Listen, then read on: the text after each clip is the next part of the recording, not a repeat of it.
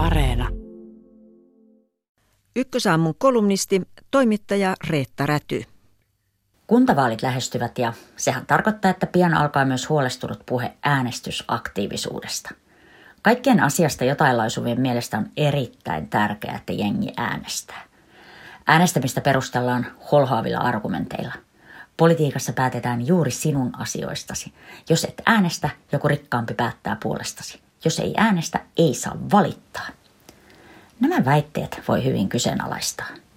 Päätöksenteossa saatetaan ohittaa juuri sinun ongelmasi aivan kokonaan.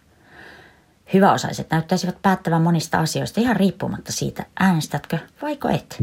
Ja tuo typerin valituskielto. Ei politiikka ole mikään kerho, johon voi lunastaa puheoikeuden jättämällä lapun uurnaan. Itse asiassa valituskielto antaa ymmärtää, että näin olisi. Tämä on meille, jotka ymmärrämme politiikkaa, tyhmemmät sulkekoot suunsa. Mitä jos ajattelisimme asiaa toisin päin? Millaista politiikan pitäisi olla, että se tuntuisi omalta mahdollisimman monelle? Äänestämättömyyttä selittää parhaiten huono-osaisuus. Kansalaisuuden kuilut ja kuplat hankkeen tutkija Hanna Vass kuvaa sitä näin. Äänestäminen on eriarvoisuuksien kiihdyttämä. Minkä vaan erittyvän tekijän keksit, se vaikuttaa äänestämiseen. Terveyserot, sosiaaliset verkostot, koulutus ja niin edelleen. Hanna Vass sanoi, että julkisessa keskustelussa äänestämättömyys nähdään helposti laiskuutena ja nukkumisena, vaikka tutkimusten mukaan kyse on ihan muusta. Äänestämättömyys on sidoksissa huono-osaisuuteen ja syrjäytymiseen. Lisäksi se periytyy vanhemmilta lapsille. Tästä johtuu, että äänestysaktiivisuus ei juuri nouse patistelemalla. Tie aktiiviseen äänestämiseen on paljon pitempi. Se liittyy eriarvoisuuteen, koulutuksen, työhön, maahanmuuttajien integraatioon.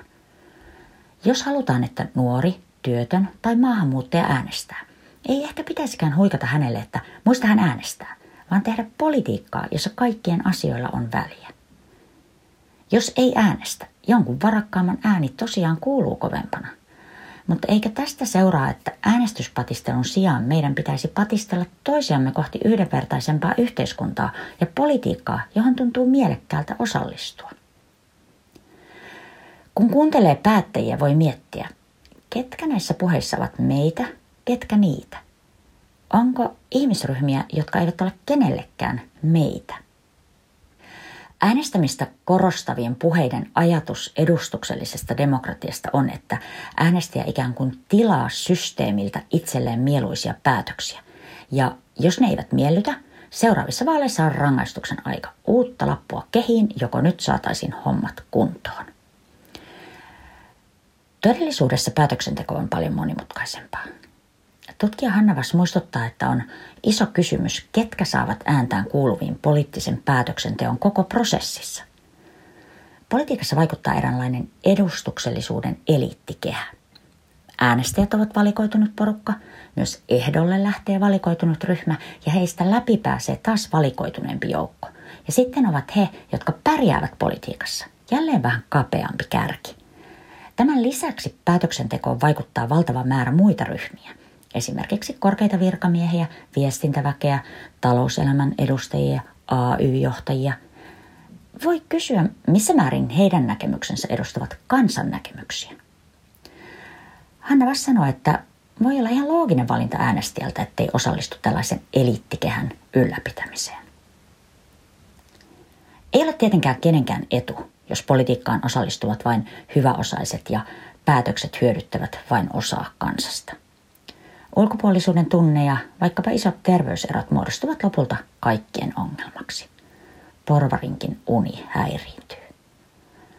Äänestäminen on vain yksi osa toimivaa demokratiaa ja demokratia itsessään niin harvinaista herkkua, että sen vaaliminen tuntuu koko ajan arvokkaammalta. Vaalitkaan eivät ole vain numeron piirtämistä, vaan koko se keskustelu ja vaihtoehtoisten tulevaisuuksien kuvittelu, joka ennen ja jälkeen vaaleja käydään. Siihen tarvitaan mahdollisimman monen ääntä. Keskustelun äänestämättömyydestä voisi hyvin kääntää vaihteeksi toisinpäin. Miksi systeemi vaan nukkuu ja laiskottelee, vaikka äänestäminen on näin jakautunutta?